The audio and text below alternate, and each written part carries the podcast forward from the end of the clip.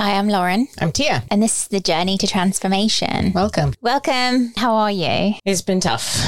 Some of you might know that my family immigrated from the Philippines to Maui. We've had the fires that have been going on for the last few days. So it's just been a little bit tough. I've been on on the chats with my we've got a big family group chat. So it's just been sort of like trying to keep in touch and figure out what to do. And I think like Your family are okay? Yeah, everybody's okay. They've got their things, they've got their homes. I think it's all of the stuff that you're interacting with anytime you're in a humanitarian crisis, which is what they're in at the moment, is that you might be fine from a practical sense, but there's so much that's been lost. Like um, Lahaina is a historical town. It's been there for for decades. There's the the oldest running hotel that's gone. There's like all of these kind of historical things. I was watching a um some some news coverage and they were sitting in the backdrop of a place that I've played many times as a child where I've brought friends and family and as an adult was there only a couple of years ago and that's completely gone. So it's just this so some of you may know that I come from a military family, so we've moved around a lot. My home in Maui has only is the only constant that I've ever had in terms of like when people say, "Oh, well, where are you from?" I always say, "Well, my family immigrated from the Philippines to Maui, so I call Maui home." People were still struggling because of COVID as a place where the hospitality industry is so massive and so important, and and this like Lahaina is a very very popular town, and without fail, you don't go to Maui without going to Lahaina. So, in terms of it being a, a pretty significant industry or center of industry, it's yeah, it's just really hard. And you just so yeah, it's been a bit tough. It's been sad. It's been sad to be so far away and to not really know what to do. I used to work for the Red Cross's disaster assistance team, and so I was trying to figure out should I be volunteering? What does it look like? It's a very small island with limited resources. What does my presence mean? You know, I was having a real like critical conversation. Like, yes, I can donate money, and I have, and we'll put some donation links in the show notes. Absolutely. But the my body can do more than my wallet.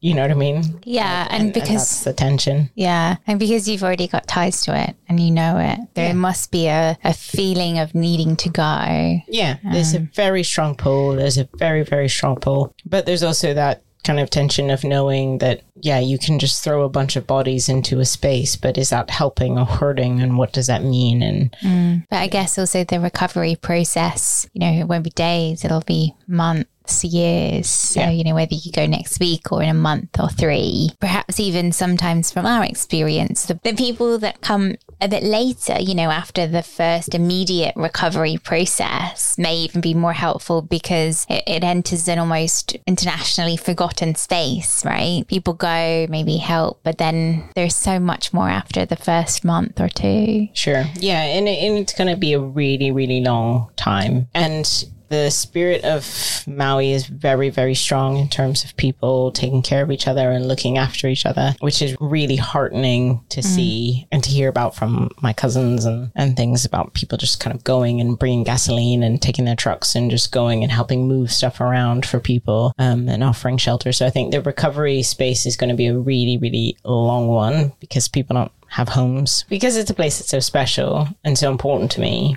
and is home to me. It just feels hard to not be there in it. But I think I have to just take a critical look at what my presence looks like and what it means and taking the lead from native Hawaiians who are saying what they need as well of like, you know, we're good on this, we're good on this, we're good on this. Here are the things that we need. And are those the things that we can, that I can do from this distance without creating kind of undue burden on people by being around, you know? I want to put the cape on and be like, yes, I have experience in this space. Let me contribute. But what's my unique contribution? And is that something different? So, Yeah, that sounds like a very um, heartfelt sort of tension to be experiencing. So, yeah, and, and as Teia said, we'll put some links in the show notes for anyone who wants to support or find out more, even how they can. Yeah. Um, with Teia's recommendations. if you're if you aren't somebody who looks at the show notes, because I certainly am not, then uh, Maui Food Bank is a really good one. Pacific Whale Foundation is one is an organization that operates tours to go whale watching. I've been on their tours a few times. That they've been moving supplies from um, inter island to bring them to Maui.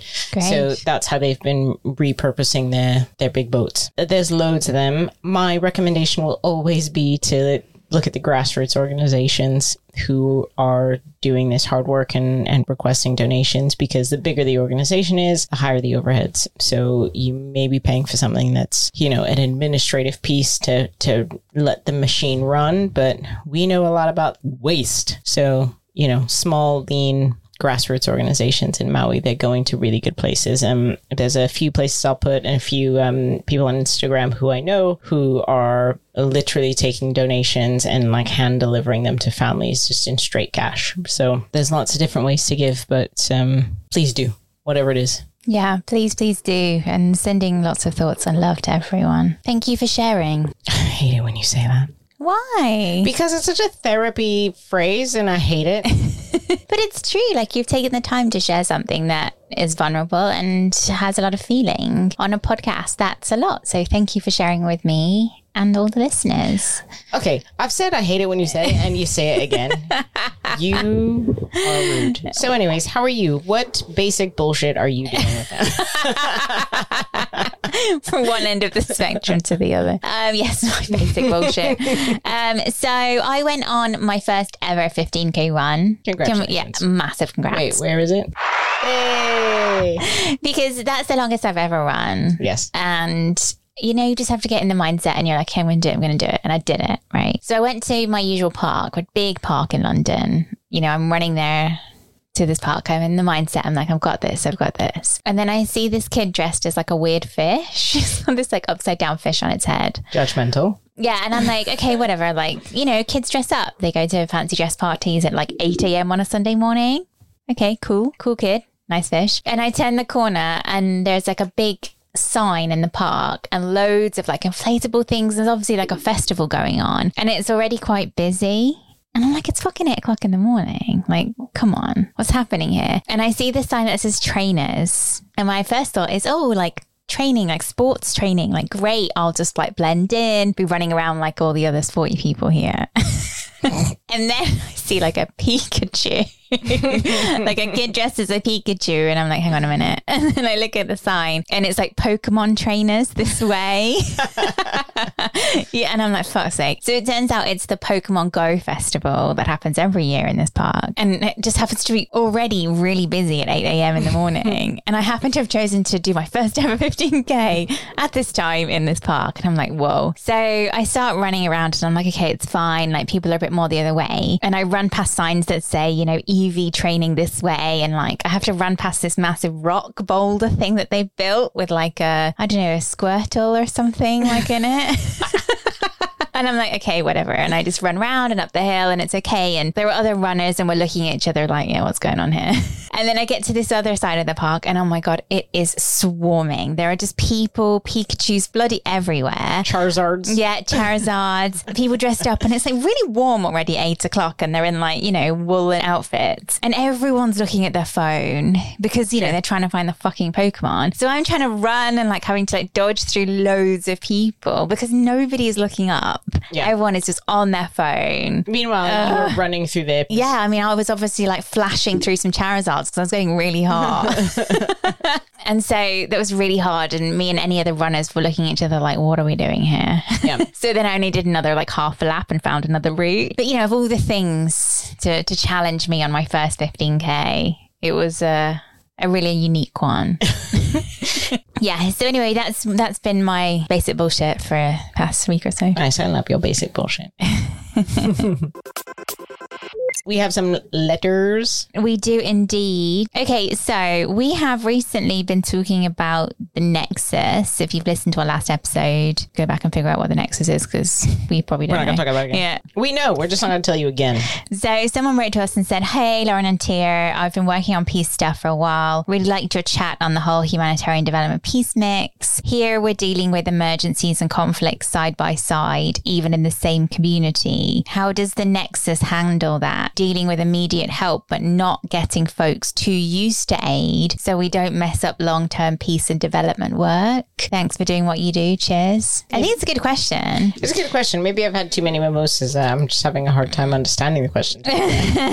So I think from what I understand, the question is like, so they have emergencies and conflict side by side, and they're doing like humanitarian development and mix, or they're trying to bring those two things together. But how do they do that without creating a dependency on aid again? Because like the whole idea of around Nexus is you do humanitarian, immediate, uh, longer term and you address like maybe conflict, you're addressing community needs essentially. But are you still reinforcing dependency because now you're just looking to address the need and therefore assuming that you're needed? So it's kind of like going back to what you said earlier, actually. Like, are you needed? Because maybe that's the missing piece. Like with the humanitarian development piece, you're assuming that it's one of those spectrum rather than maybe a blank, which is no, mm. not you. I don't think there's anything wrong with a little bit of dependency because we all need a little bit of help. It's when you make a business out of sustaining that dependency. Like that's the problem that I've got is Yeah. like when the not-for-profit sector has created a business around keeping people dependent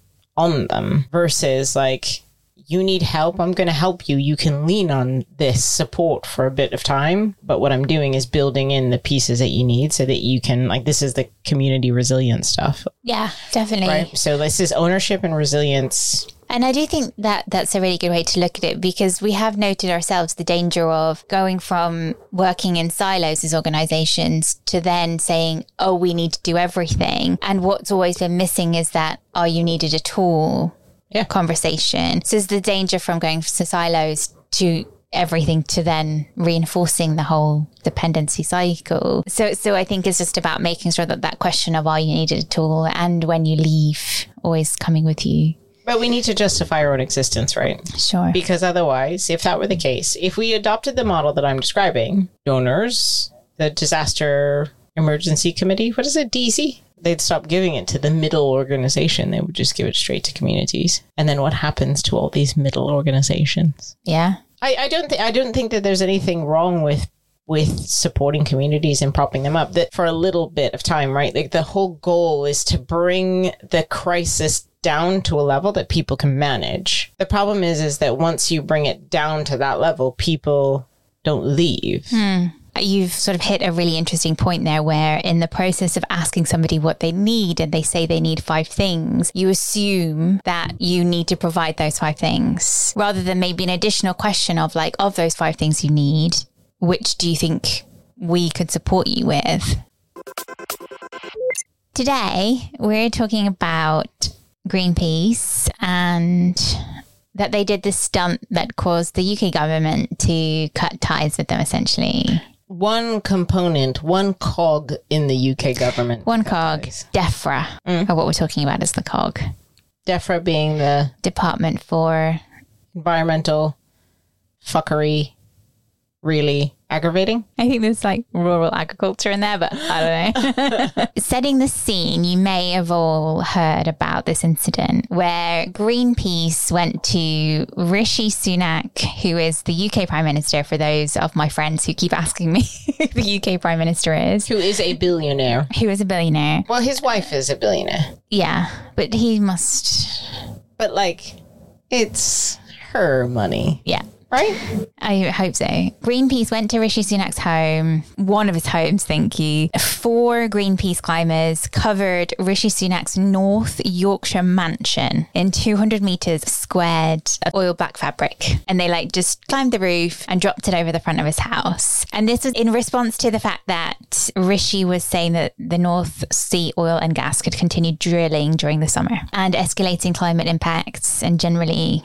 criticism of the government's response to this. And I think they were, um, according to The Guardian, um, planning to hand out around 100 new oil and gas licenses in the North Sea. So this was the uh, incident.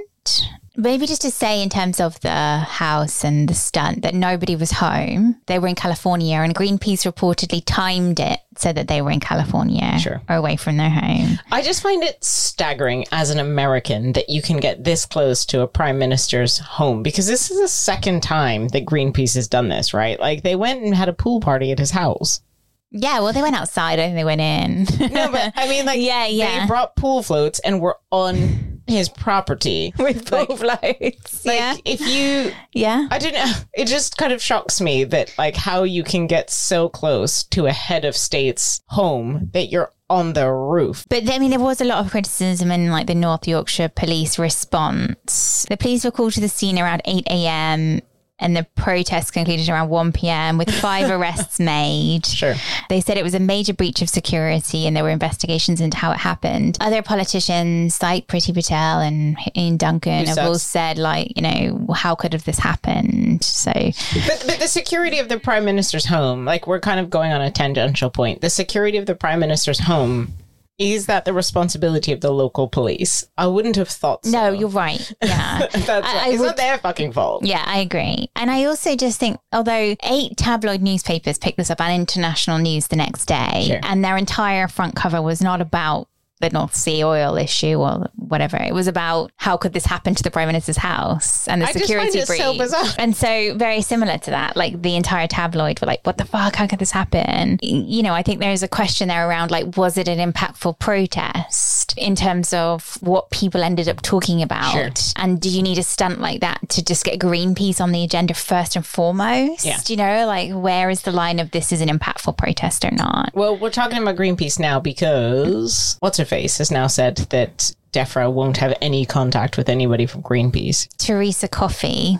said they will sever ties with Greenpeace based on that stunt. Although I did read that Greenpeace have done stunts like this in other prime ministers' houses before, but this is the only time that they've really like, you know, said. And I did go back and check what exactly they've been cut out of because they don't receive Funding, UK funding yeah. from the government. So they've been cut out of a, of a WhatsApp group that was talking about like, you know, green green stuff. Sure. And they they got cut out of a meeting that they were meant to attend around, I think, ocean plastics. Do you know what? We're always trying to cut ourselves out of meetings, so I kind of feel like Greenpeace maybe came out on top of this. I, I think so. And their response to it has been really good in terms of, you see? And and very much the UK government have stepped into the role of, oh, we don't care about climate change, even if they didn't mean to. Sure. And they basically cut out the biggest climate activists of any engagement with them. What kind of story are you trying to tell here, Defra? There would have been a discussion where they weighed the pros and cons at Greenpeace about like what this was, and they would have gamed this scenario. Oh, you mean out. Greenpeace or Defra? Greenpeace? Yeah. No, I don't. I don't think the UK government games anything. You mean they don't do a risk assessment? Greenpeace would have said, okay, we're going to do this, but then potentially what happens based on this? They would have done some sort of scenario planning around Mm-hmm. this situation. And either way, what we've come to is that the UK government looks fucking stupid as shit. yeah. They look like they don't give a shit about the environment. They look petty as fuck. You're to dance around on my roof where no one gets hurt. It's a fucking mansion. No damage. making a point. No damage. No one is harmed. And now you're to block me from our WhatsApp group. what? Like, oh, it's like fucking Friendster where you're like, Yeah, yeah. okay. The, basically, Defra was like, we're unfriending you. Yeah. You're not my friend anymore, so you can't come to my birthday party. That is really funny.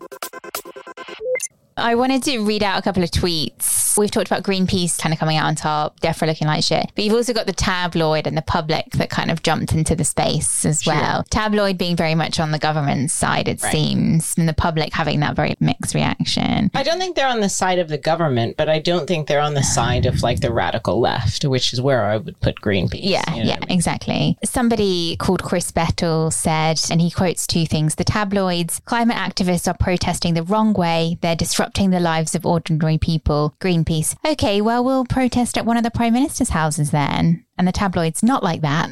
so, you know, this kind of like you've got protests that are happening and blocking streets and cars and normal Sure. people. So then they went to the Prime Minister's house, and now that's still not it. This is kind of a reference to the Just Stop Oil protests where they were like stopping traffic through central London. And that's disrupting the ordinary person. Yes. But then you go to a billionaire's house and, oh, sorry, one of the homes of a billionaire. Right. And someone else at parody underscore PM said, when someone said Greenpeace were on my house, I said Downing Street. They said no. So I said Checkers. They said no. So I said my Kensington Mews house. They said no. So I said my apartment in South Kensington. They said no. So I said my Santa Monica penthouse. They said no. you know, so like again, how many houses and does this really matter? Yeah.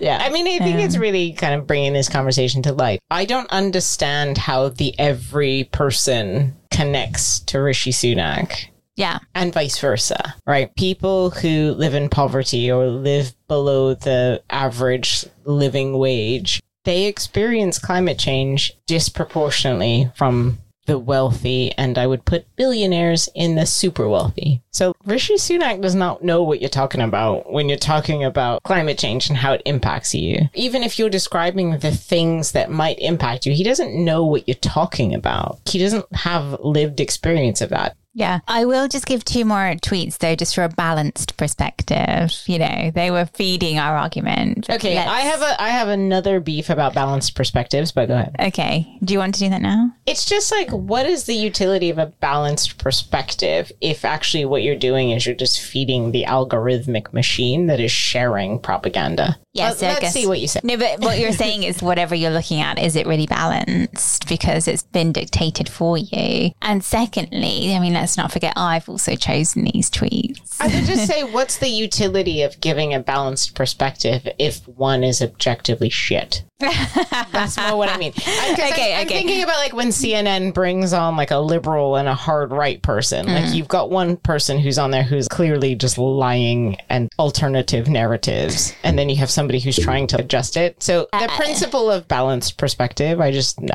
I'm not here for it. Okay. But I really want to hear what you have to say because I care about you and I think you're a good person.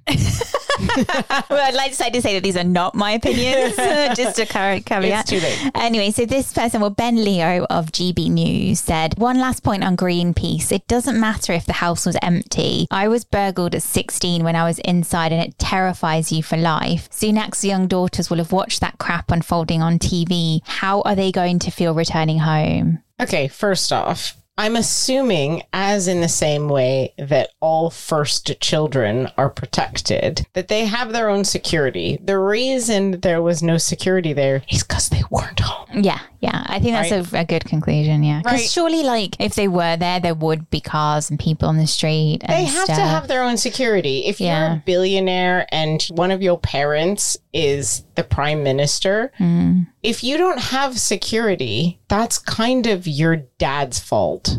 Yeah, yeah. So handle your boy, right? The argument doesn't actually make that much sense because the assumption is that there's just two children of the prime minister just vibrating in the house by themselves. Like that's not a scenario that I could imagine happening. Yeah, exactly. They're just trying to make it as if something like it's just not a. This is the this is the every person argument that actually doesn't apply to billionaire children of prime ministers, right? right. Like it doesn't actually make sense. Yes, sense. exactly. Okay, someone else called Norman Brennan said policing is not just broken, it's shattered. We've lost control. These groups, Greenpeace, Just Stop Oil, Extinction Rebellion, they're like domestic terrorists. Okay, let me tell you what a domestic terrorist is first. Yeah, yeah. Mm, As an American, let me talk to you about domestic terrorists. They are people who come from within your society who go around and harm people for the purposes of spreading fear and terror. To bandy about the word domestic terrorist in the context of somebody who's doing a nonviolent protest is one, a complete a generous perspective would be that it's a complete misunderstanding of what these words mean. Two, it's a rewriting of the narrative of what is actually happening. I mean, I was tangentially part of what some may call eco terrorist movement. but what point does that transition to terrorism? You're saying eco terrorists now. Yeah, so eco terrorists were people who were like blowing up shell stations or blowing up cars in parking lots and stuff to protest Some big damage, oil, yeah. basically. So you're you're actually breaking something, you're damaging something, you're creating fear. So if, for example, you were to put some incendiary devices into a what's it called, a place where people sell cars, what's that called? Car showroom. Yeah, yeah, yeah. And the point is about environmentalism, and you're countering the narrative around the expansion of vehicles or whatever, or people having loads of cars or whatever. That would be considered eco terrorism from some perspectives. The word terrorism is a perspective issue, right? I maintain people used to call Nelson Mandela a terrorist. Like, it's a perspective issue. I also just think that like this person's tweet is inciting fear that it, actually they're being a bit of a terrorist right now. I know they're not damaging anything or whatever, but from the perspective of trying to incite fear because they're using things like we've lost control, you know? I feel that there's a kind of like trying to rattle the holy shit, you know? There is some kind of bot language in there, to be fair. It could be, yeah. is Norman bot- Brennan a bot? there's some there's some bot language because like you know there's certain like words you want to say and phraseology you want to hit to kind of mm. trigger people's emotions. yeah. If at any point in time what you're doing is damaging something or breaking something or putting in an incendiary device that you think you have control over, maybe you do, maybe you don't, but who's to say somebody doesn't come in after hours when you set that thing alight, right? Yeah. I would consider that to be an act of extreme violence.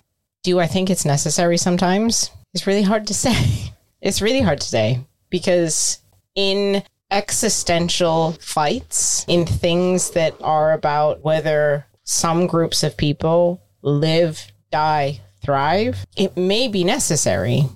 Sometimes you have to fight for these things, right?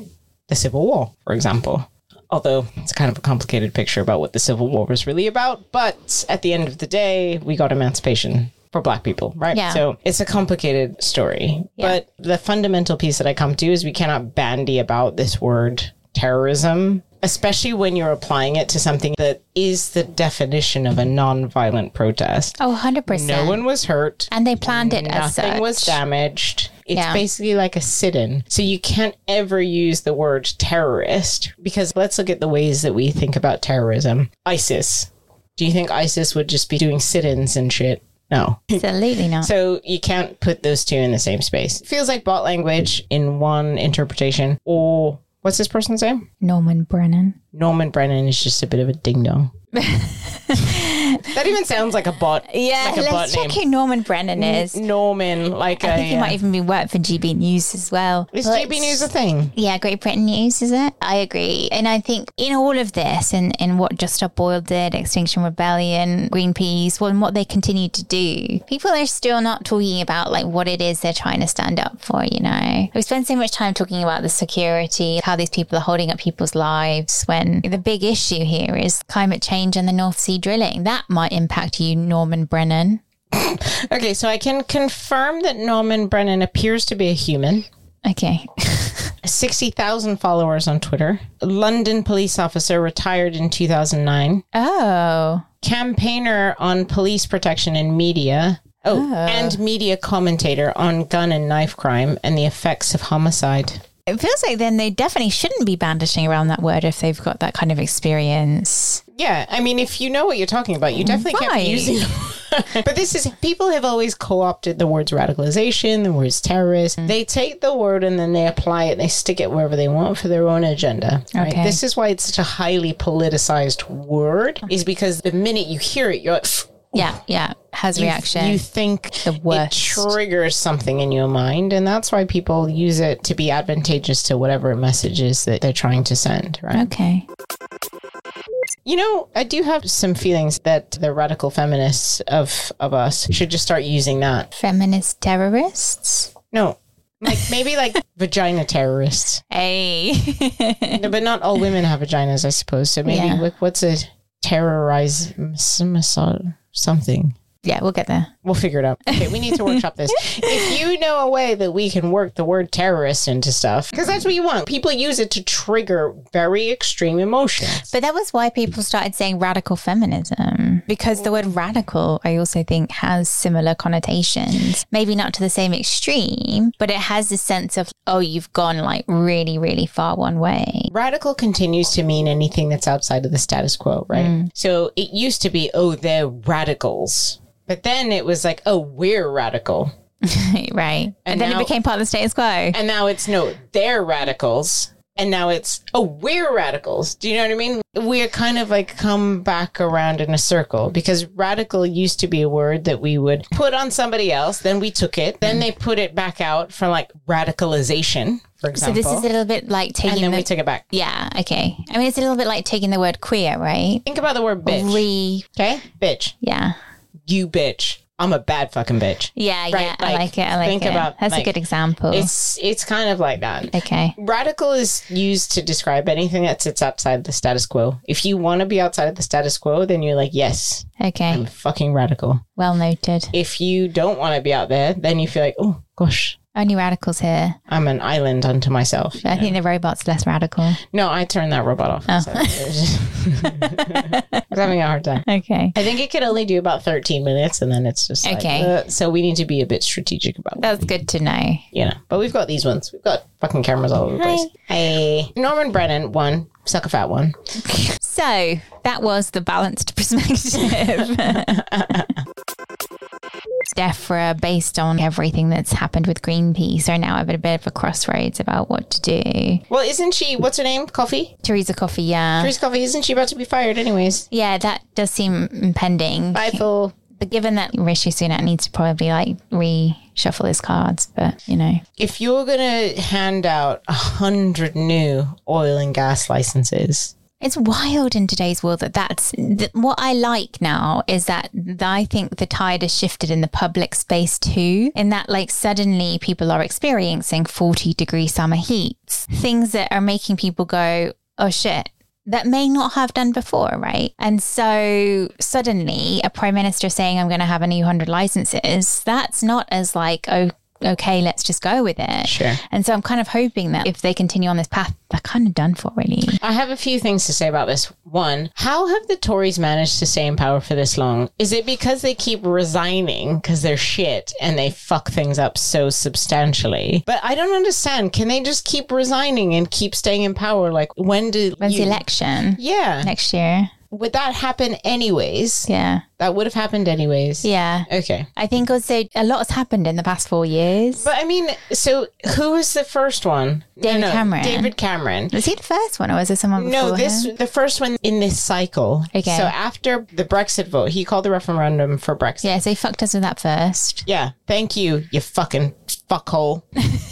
I lost so much in foreign exchange fluctuation because of that. You fucking motherfucker. So he started it. Would he have continued to be prime minister until this period of time if he had stayed in place? What year was that? 2016. 16. So no, there would have there's an election. 2016, election. 2017. 16. Okay. I was in Lebanon. There was a. Calm down. I just remember it so well. There was another election, maybe in 2020. Yeah, it must have been in 2020. I just feel like it's changed hands so many times that it feels like they're kind of riding on these changes. But who took over from David Cameron when he resigned? Was it Boris? No, it wasn't Theresa May? Oh yeah, Theresa May. And then I think was there there must have been an election because between Was there 2016 a general election? Yeah, there was because between 2016 and 2020 and now that's too long. Like there was an election It's every 4 years an election happens in the UK. So I mm. think the election may have been in 2020. Who 2020. did you vote for? I think I may have voted for Labour. I definitely voted for Labour, in fact. The reason I'm hesitating is because I was thinking, did I vote by post? Because I was not in the UK at the time. Elections change to every five years now. Oh, when?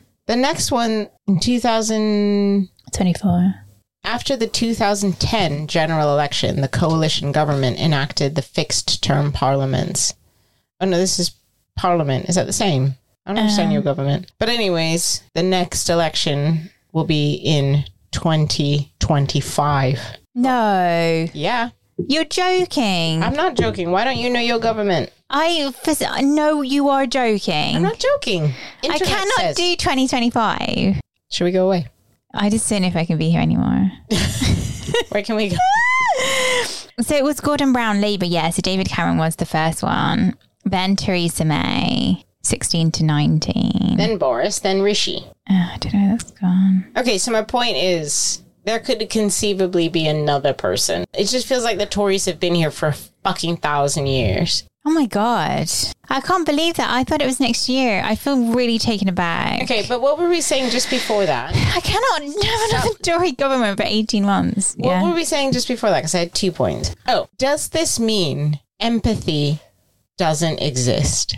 Because people are seeing it and feeling the implications of the climate crisis now, whereas we've been warned about this for decades. yeah. It's only the point at which I feel it now do I say, oh shit, something, this is weird. Yeah, but there is something in that. But 100%. it's too late. There is 100% something in that, I think, around like needing to be interacting with it to be like, okay. And especially as climate change gets closer and we experience like 40 degree heat summers and people I know being affected by wildfires, families of families, and like people in Portugal, you know, there's a degree of, okay, it's here.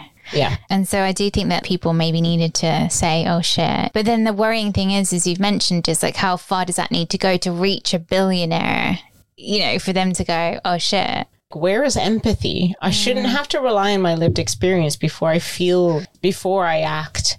I should see that people are suffering. I don't know. Maybe it just feels like it hits a little different because of the stuff that's happening in Maui, which Yeah. is in part climate change, which is in part invasive grasses, which is in part emergency management system failures. There's a number of critical failures that led to that. Yeah. you cannot deny that a fucking hurricane blew wildfires into Maui. You can't deny that there's something off with the planet and she be pissed. So if you're going to like release a hundred new fucking contracts without a recognition of the fact that the rest of the world is like, whoa, whoa, whoa, whoa, whoa, whoa, whoa, Yeah. whoa. But also, how much does this, this tiny fucking island matter, right? Like you're not the biggest producers of shitty stuff in the environment.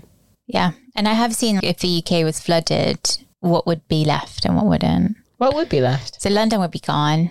Would it? Bristol would be gone, yeah. A lot of the east coast of the UK would be gone because that's flatter land. It would be mostly the middle, like the Highlands in Scotland, the middle, a bit of Wales because like the mountainous stuff in Wales, a bit down here, but a lot of the east coast would be gone. And then the bit, you know, where it comes under Wales, Yeah. the estuary into Bristol, like all of that would be flooded out. Yeah. Okay, so London would be gone. so we just need two ice caps to go, Yeah. and that's it. Probably have to go live at my parents. You're moving back home. okay, Safer land. Debs, Adam. I always She's coming. as a kid, I always used to be scared that it would flood. I don't know where this anxiety came from. And my mum always used to be like, no, no, we're fine. We're on higher ground here. And she's right. Yeah, good job, Debs. Okay, where is the highest ground we could go to? Nepal. well, yeah, probably Okay. Mount Everest. Oh no, I'm not trying. That feels too high. okay, can I get the van there? Oh, that might be a bit tricky. Okay, I can get the van to Scotland for sure. Yeah. Or Chamonix. Yeah, I can definitely get it to Chamonix. The problem is, is that I really like lowland Scotch. So Just go and like get it before it. Lowland Scotch. yeah, you know, I mean, I'll drink any kind of Scotch, but I'm just saying. Going back to Greenpeace. Right. What's going to happen moving forward? I mean, do Greenpeace just continue doing the radical or like these stunts? I Does it yes. matter that the UK government has cut them out? No, I am actively trying to remove myself from WhatsApp groups. I'm doing it all the time, and my friends get so pissed off. I thought you were going to say I'm actively trying to remove myself from the UK. No, I've got all these friends, they like put me in their WhatsApp groups for like brunch and stuff, and I'm like, cool. You've organized this for this singular event. Now that's gone. Six Right. years down the line, we don't all need to still be in this group. That's right. Everyone's got residual groups. I just, I just ghost these fucking groups. I'm like, bye, bye, bye, bye. bye, the bye, only bye, way they pop back up again is like if somebody's left. yeah, yeah, I remember doing this thing as a kid on MSN. Do you remember MSN? yeah. You know, where you used to invite two people and leave. Talk, bye. I don't remember doing that shit, but yeah, that's funny. So the implications for Greenpeace don't feel that significant, right? It's the same with us, right? Like we do this podcast, we drop hard truths on people. And we had someone say, Well, aren't you worried about your clients? Well, if our clients are offended by the things that we're saying, or our clients aren't aligned with what we're saying in some way, and to the point where they wouldn't want to work with us, as opposed to wanting to work and collaborate or whatever, Yeah. then we wouldn't want to work with them anyways. So I guess that's the thing for me. It's like Greenpeace would have made a calculated decision about like what are the implications and what are the consequences of this action that they take. Greenpeace isn't just a bunch of people sitting around stinking of patchouli listening to the steel drum. Yeah. That's not what Greenpeace is. It used to be. It's not that. It's a very organized, coordinated advocacy group. They're a very powerful lobbying group. Yeah, exactly. They're thinking about things, right? I like it a lot. I wish more groups were like Greenpeace. I love it. I went to them when I was at a festival. We'll talk about the festival I was at another time, but I was at a festival and they had a stand there and they put on VR glasses. You could put these VR glasses and be underwater, and it was to give you this feeling of what it's like being underwater and stuff. Wow. It's very, very cool. And they're just talking about why it's important to protect the oceans and all that stuff. If you've got fucking like $600 VR headsets that you can be just tossing around at festivals, you're an organized advocacy group. Yeah, and you're creative as fuck. I love it. I love Yeah. their creativity. I feel like I have an activist that sits in me that would just love to be a part of that. Mm. In it, I'll be there with my wetsuit on right outside Rishi's house. But your social anxiety would stop that. Oh no, I would go. Would you? Yeah, hundred percent. If someone was like, "We want you to be part of this," I'd go. Would you? Yeah, definitely. What if I was like, Lauren, you've got work tomorrow? Well, you wouldn't care because you you'd just be like, "That is not you." You'd be like, "Do whatever the fuck you want." that just wouldn't happen. But anyway, Greenpeace after this have since written an open letter to Sunak saying that his response to stonewalling all of this is just a demonstration of their commitment to climate change. Yeah. And they've said that they've got like more and more of a bunker mentality, refusing to engage with civil society experts. Savage. So they've taken what's happened and then, you know, voiced it further. They're like, yeah. I see you. Exactly. Yeah, I'm really glad we talked about this because I feel like it's a lot of what should be done moving forward. And it really highlights the difference between the public and the government and potentially the biggest hurdle in getting climate change or addressing it as much as it needs to be. Yeah. You know, everyone knows it's simmering, everyone knows something needs to happen. But if you've got a government in place that's just so diluted, you know, anyway. Tell me about your lessons, lessons, lessons. I'm going to keep my lesson very relevant, actually. Well, I would love Um, it if they were all relevant. no, to this topic. I've learned a lot this week, a lot. I always try and invest in learning. We like to learn, don't we? Yeah.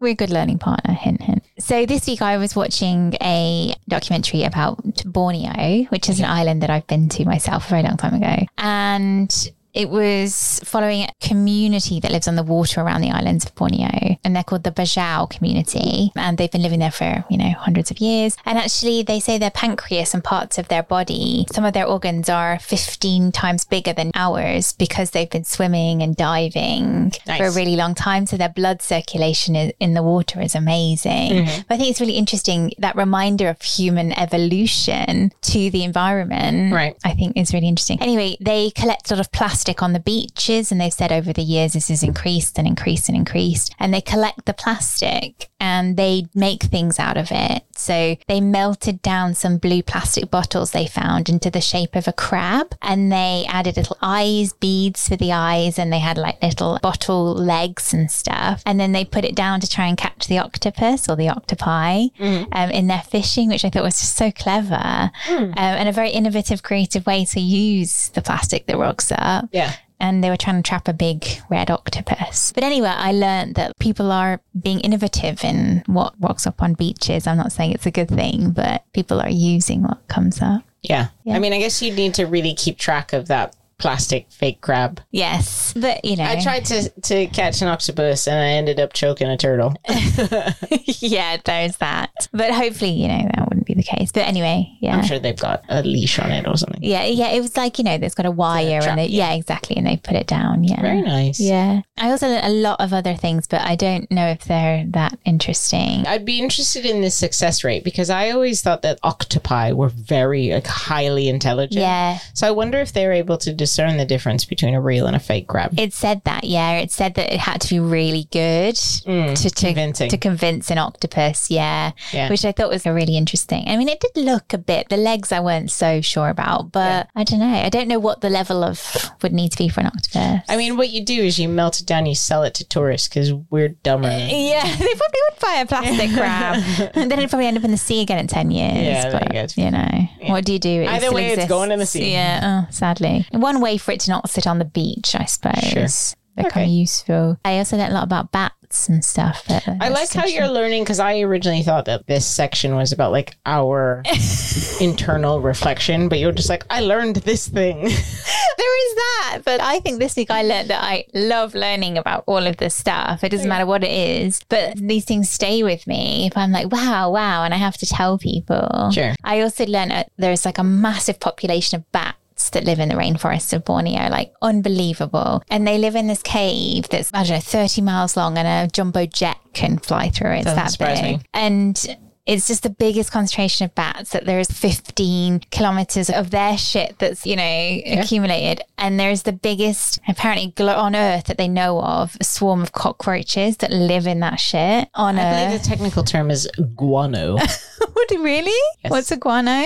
Guano is what you call bat shit. Oh, really? Guano. Okay, so they live in that. And I just was just like, ugh. But anyway, That's an knew? Ace Ventura reference for anybody who uh. is 40 and above. So that was that, really. Okay. But yeah, in terms of my personal learning, that's it. I learned that I like learning about these things. What did you learn this week? I learned that everything is just easier said than done, right? Like we talk on this episode about recognize where you are, where you need to be, are you supposed to be there? And this whole thing about Maui and being there or not and how strong that pull is to go home. Yeah, I learned that it is really hard. And I've always known that it's hard to figure out what your place is and where it should be and where your greatest contribution and efforts are. And I think we always think that if I'm there, I'm contributing, I'm giving everything, right? But that might not be how people are receiving it or what people want from you. And I think that's different. And so it's been really hard to listen and try to be open to what people are saying on social media or the what we call it like the coconut radio or the coconut telegram right? Mm. What people are saying in these informal spaces about what it is that they're needing and to think about and reflect about whether or not you're making a unique contribution to that space or you're just taking more from people who don't have very much. So yeah, just learning that we say this on the podcast all the time, like, yeah, you shouldn't fucking be there, like localize, whatever. But it's hard Yeah. it feels really hard when you have an emotional connection to a place because if somebody were to say, yeah, yes, local efforts are the most important, I would say, but am I not part of the local? You know what I mean? Yeah, that's hard. And it just sort of reinforces that displaced feeling of people who live, particularly, I think, military families and children of Yeah. this kind of, there is no home. Diaspora in general. You want to feel a sense of belonging wherever you are. Yeah, exactly. And if I'm not home there, then where am I home? I guess is a kind of hard thing. So Home is wherever you are. It's not though. it's not. There's very specific things that make me feel drawn to where I think that home is. Hmm. And that might change over time and it evolves and it's different, but there is a home and there are homes and there are places that call us to be back there. And I guess just what it feels like to be part of a diaspora and know that Yeah. part of your job is to suffer the tension of not being needed or wanted in a place that you need and want to go, I guess. So yeah. But that is a very profound ending to this episode. I nearly cried. I feel a bit teary. Oh. But I think it's the mimosas. So let's just end here. No, but I think we should also just say that it's great to hear a bit more about their experience and your connection to a place that you grew up. If you say thank you for sharing, I'll throw that. I know. I was right like, what face. else can I say? I'll I was throw like, that drink straight in I your like, face. uh... and there we are. I'm Teia, I'm Lauren. and this is the journey to transformation. Thanks for listening. Bye. Bye. Thank you for listening to this week's episode of Journey to Transformation. Leave us a five star rating and a written review wherever you're listening to this podcast. Journey to Transformation is written and edited by us, Teia Rogers and Lauren Burrows. Our music comes from Praz Khanal.